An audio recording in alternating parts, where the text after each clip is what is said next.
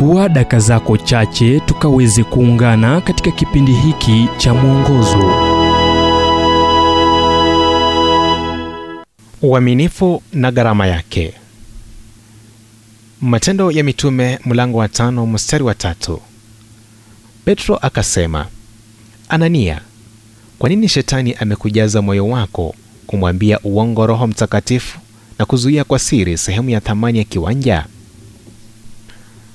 labda hukuwa galilaya futi 692 chini ya kiwango cha bahari ambapo hali ya anga hutoa mawimbi ya ghafula ila mawimbi yanayotishia mashua ya maisha yako kuwa katika hali ya kusikitisha ni kali mno. Walter mellon alikuwa hivyo. Alitumia miaka mingi kujenga biashara yake wakati mkaguzi fisadi wa serikali alianza kumuliza hongo walter na nduguye ambaye alikuwa mshirika wake katika biashara hiyo walizungumzia swala hilo na kuamua kupuzilia mbali ombi lake la fedha za kibinafsi. Baada ya muda mchache walitambua kuwa mkaguzi huyo alikuwa akikataa mashua ambazo kampuni yao ilitengeneza hali iliyowapelekea kukabiliwa na tatizo kubwa la kifedha. Walter alieleza hali hiyo kwa maneno haya. Usiku mmoja nilipokuwa nikilowesha biblia yangu kwa machozi nililia. Tutakwenda wapi kutoka hapa?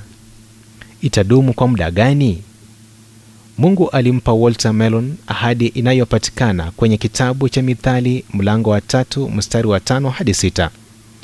Mtumaini bwana kwa moyo wako wote wala usizitegemee akili zako mwenyewe. Katika njia zako zote mkiri yeye naye atayanyosha mapito yako. Mungu alikutana na walter melon na polepole pole, mawimbi yaliondoka. Jinsi yesu alivyotuliza mawimbi zamani za kale. Kwa sababu ya ujuzi huu aliondokea kuwa mwenye huruma sana na mtu mwenye kuelewa. Melon hakusahau kuwa uaminifu huja na kibano cha bei ila gharama ya maafikio huharibu mafanikio. Inawezekana kufanikiwa bila uaminifu.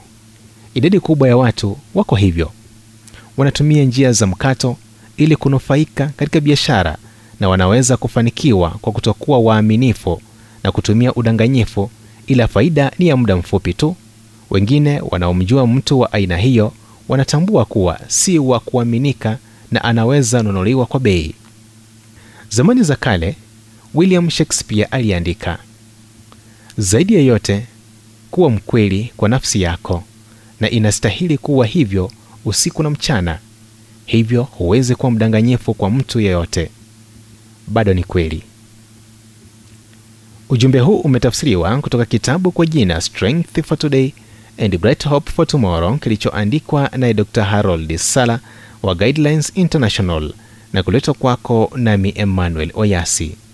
Na iwapo ujumbe huu umekuwa wa baraka kwako tafadhali tujulishe kupitia nambari 0722 331 412 ni 0722 331 412